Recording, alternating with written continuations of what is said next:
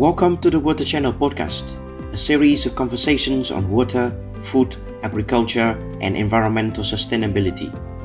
We feature stories and insights that reflect our present and are shaping our future. This is Long Wang from Meta Meta. My pleasure to host our podcast of today.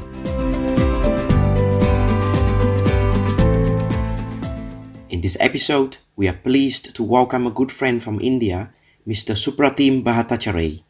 Supratim is an award winning photographer, or in his own words, a visual storyteller over environmental, social, and humanitarian themes. His works depict the bare reality of human life in South Asian countries, the forefront of the battle with global climate change and sea level rise. For a long time, he focused on photography projects about the Sundarbans. This is a unique wetland system situating in the Bay of Bengal spanning India and Bangladesh. Featuring the world's largest mangrove forest, the Sundarbans is a World Heritage Site since 1987. This is also homes and sources of income for millions of local citizens. Due to global warming and climate change, the Sundarbans are experiencing severe coastal erosion, flooding, and tropical cyclones. Supratim takes provocative photos to portray the impacts of these grand challenges and how the people of the Sundarbans are dealing with them on a daily basis. He has won many prestigious awards, including the first prize Pictures of the Year Asia and the second prize of the UNICEF Photographer of the Year 2020 and many more. Supratim, it is a great pleasure to have you on our podcast and thank you very much for taking time and join us today. Thank you, Long, for inviting me. It's a pleasure. My first question to you is what kind of story do you tell as a visual storyteller?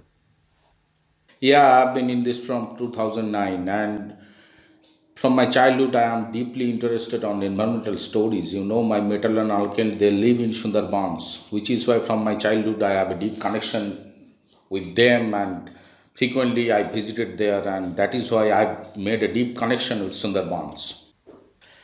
Actually, their pain has hurt me a lot peoples of South 24 Parganas and uh, North 24 Parganas, they are most affected people due to cyclones. So that is why I realized that I have to show their pain to the world, what we have been doing. Because in people do come, they don't see that kind of catastrophic, environmental catastrophic scenarios and as an environmental photographer, it's my duty to bring those issues and present them in front of the global audience so that we can understand who we are and what we are doing with our environment. What I have seen that their lifestyle is completely different, you know, from ourselves because they live in the islands and they those islands are completely isolated you know and the islands are only connected with the boats and the boat starts from the 4 a.m in the morning and it ended up on the 5 o'clock. That means at the night if you face any kinds of consequences it is absolutely impossible to to cross the river or to go to the hospitals or to go to any uh, essential part you know. So from my childhood i was extremely extremely interested about those people's lifestyle. From 2009, I have been working in Sundarbans seriously. I have covered severe consequences over there. That means Super Cyclone Aila to right now, we have been going through Super Cyclone Yas. And I have covered all the stuffs, and what I have seen over there is unimaginable. The cyclones are changing Sundarbans severely. You can't imagine and the, the, the, landscape of the, the total geography after after a cyclone the total if you see the satellite map the total geography has been changed by the power of the cyclones last two two to three years i have covered almost five severe cyclones over there and earlier there were not so much cyclones, you know. I've been talking 2009, but I did never see that kind of stuffs. I think the time has come now, and we have to think about our climate. And the people over there they have been suffering for the humans fault you know because we are burning fossil fuels. And that is why there the coastal villages are flooded each and every year. They are so poor they have nothing to go. And it's a hell over there yeah, and so on, on those islands, I can imagine that you know you know during storms or, or storm surge events, uh, it's impossible to make a connection. So how do people connect with the yeah, people inland? Absolutely on that on that time, absolutely. When the storm storm alerts does come, then absolutely the the total boat service has been stopped by the government, and they were on that time they are completely isolated from the another part of the land, you know, because if the boat service move on the time if any storm surges does come on that time then the, there will be a serious issue maybe happened you know. Lots of people can be died on the time. So that is why the government right now they have started to stop the boat during the cyclonic times and on that time they are completely isolated and what happened that they are completely accustomed to that scenario. And what about the utilities, water, electricity, internet connections? I can imagine that lives are very different there. Can you describe a little bit to our audience? Right now, the internet connection, the mobile connection has been started, but it's very poor, you know. It's very, very poor. But the electricity, when I started photography over there, the total island, the, the, all the islands were completely isolated from the electricity. And right now, only three, four years back, the, those islands are covered by the electricity. You can say the lifestyle has been an increased a bit.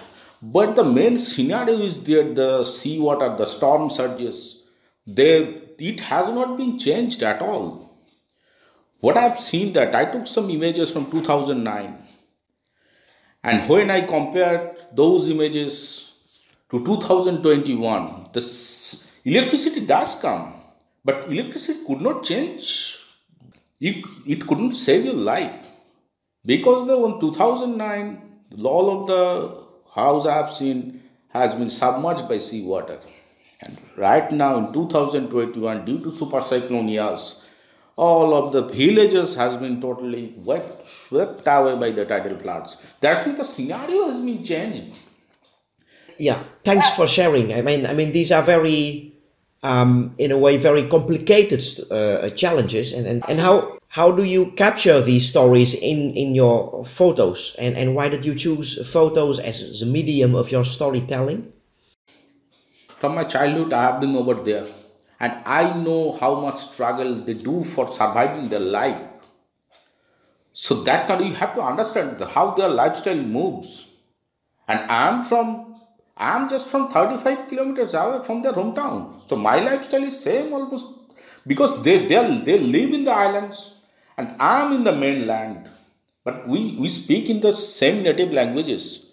It's a mental connection, you know. That is why I feel that that kind of scenario, it actually, what happened that it just painted in my heart. That is why I make a prediction that there will be some severe consequences? And i moved there and got some shots. So it's a connection. It's all about the connection. And you know if you see a, only a photographer's perspective it's not absolutely not possible. You have to you have to feel them. You have to feel their lifestyle. Then you will take the shot that what the consequence what the severe consequence they're facing right now. They're undergoing right now does really matter how long you have been over there, how much experiences you have on this field. You have a passion, of course. Otherwise, you could not feel, you have to feel them, you have to feel their pain. When you feel their pain, then photography is the one and only medium. When you see a visual elements, it it hits you hard, you know. Thank you. I think that's a very beautiful thought. And and I'm just curious, Supratim, um, how did you get your first camera and, and what brought you to pho- photography? Were you born being a photographer? No, not never, because I'm from extremely middle class family, you know. So, from being from an extremely middle class family and to be a photographer, it's very very tough. And I have a passion over photography from my childhood.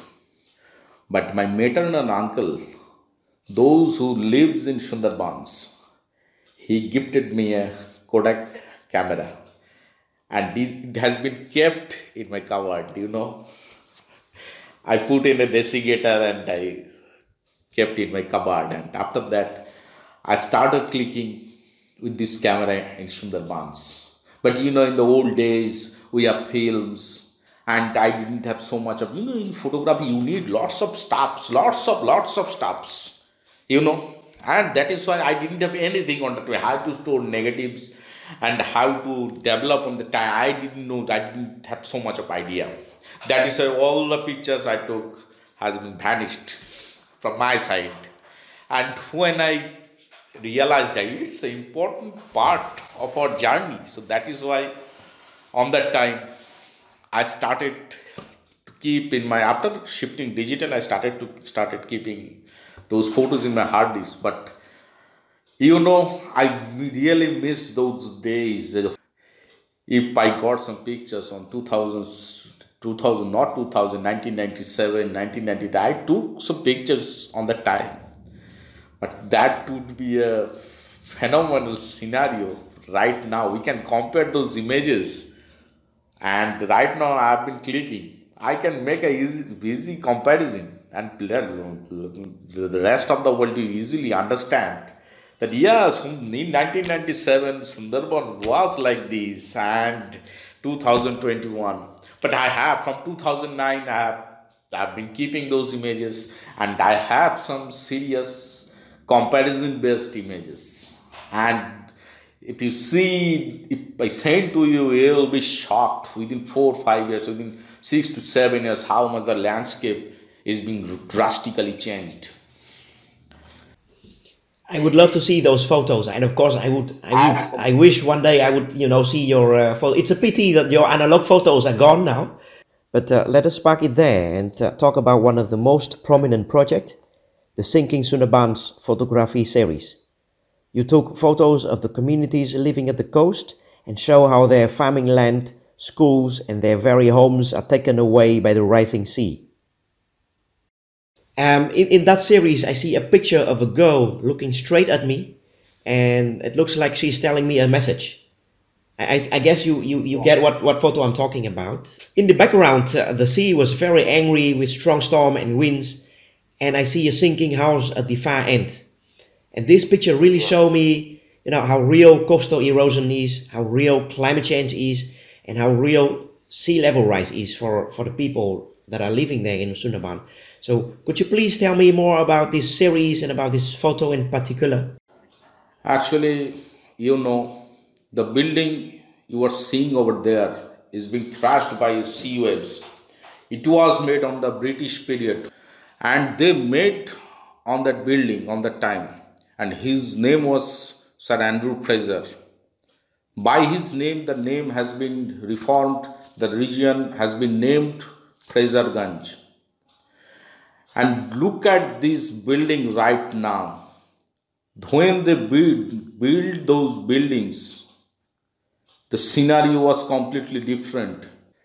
And when the building was made, it was a full, full of good land. It's a, it was a cultivated land, you know.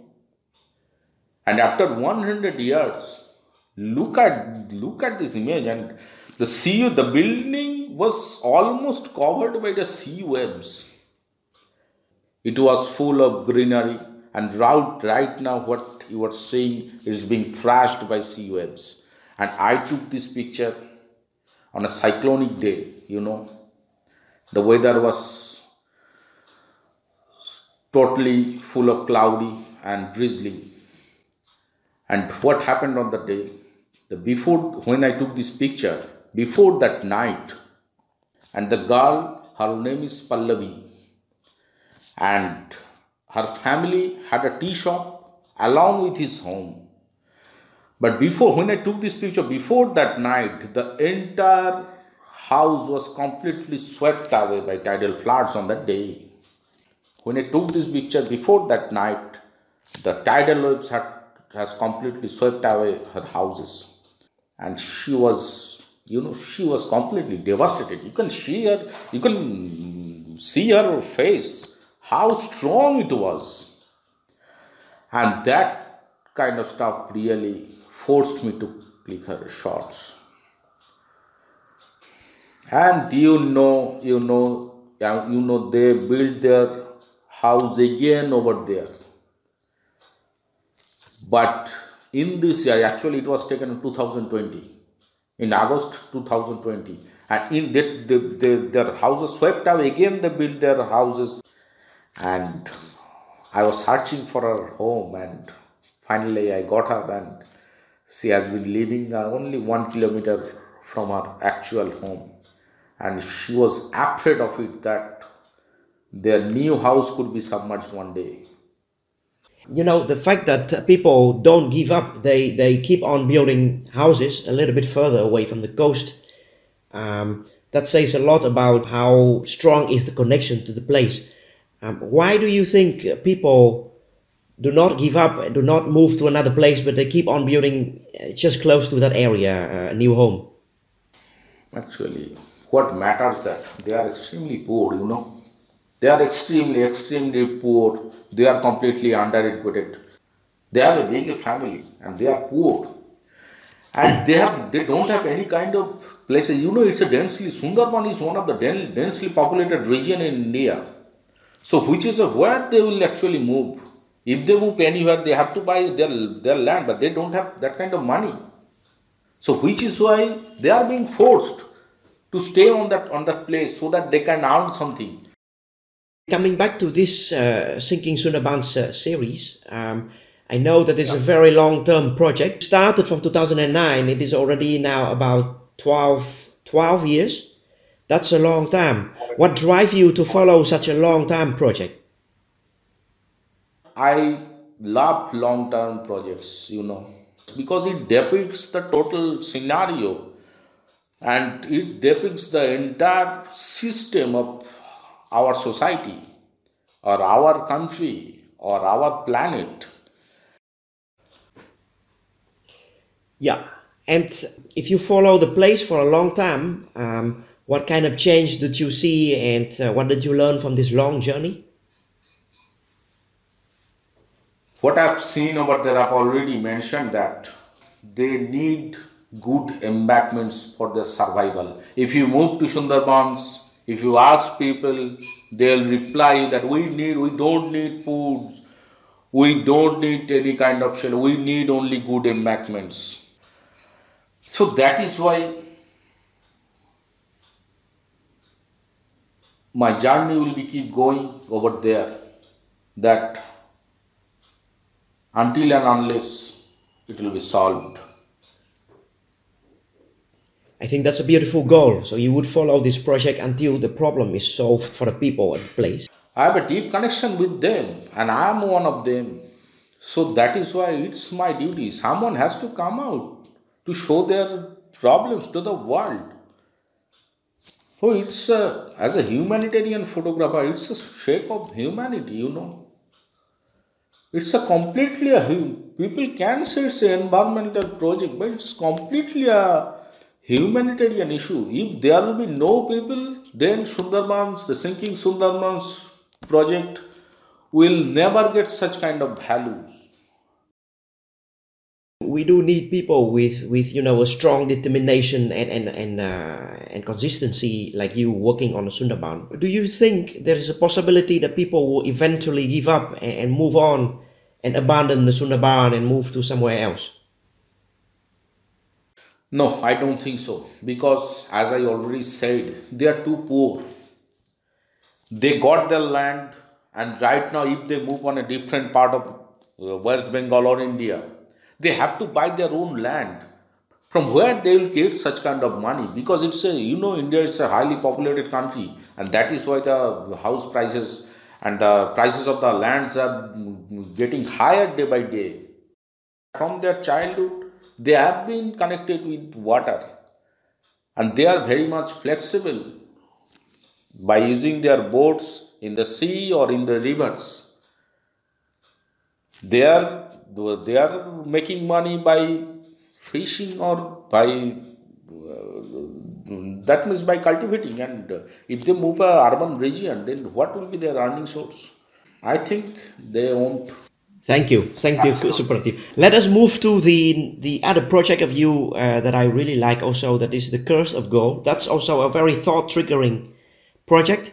Yeah. Um, what is the key message that you want to share through the photos of uh, you know one of the largest uh, coal mining area in India? Yeah, actually, as I said, I have a deep connection with Sundarbans, and I have I've been capturing nowadays, and I have a on that time I have a plan that what is the cause of those rising seas. Then I researched. Then I got this idea that the people are people of Sundarbans are being suffered. The one and only cause is the fossil fuel.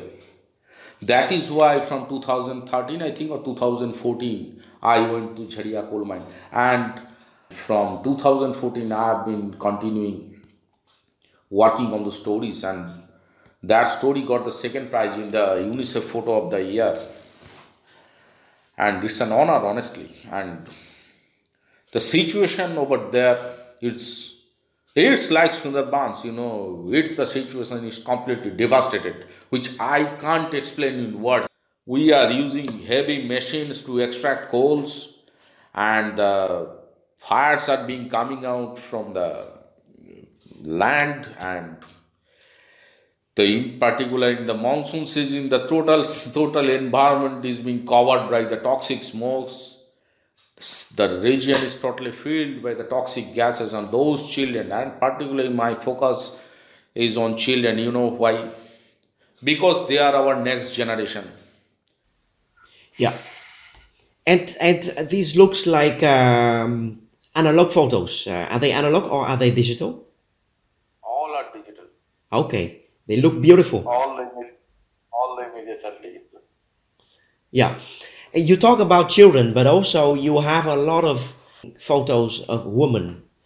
Is this intentional and what's your what's your message here? yes because i took those photos in a rural part of india you know in in the rural part of india men go to the outside for work in the morning early morning they move a different place for work but for a woman they do their all kind of work by staying their home they cook food they collect food they collect woods for uh, cooking food so sometimes they go to the fishing in the river in Sundarbans to catch fish or shrimps. Even they work in the cultivation field, you know. So that is why women are very, very important part in the rural place, you know.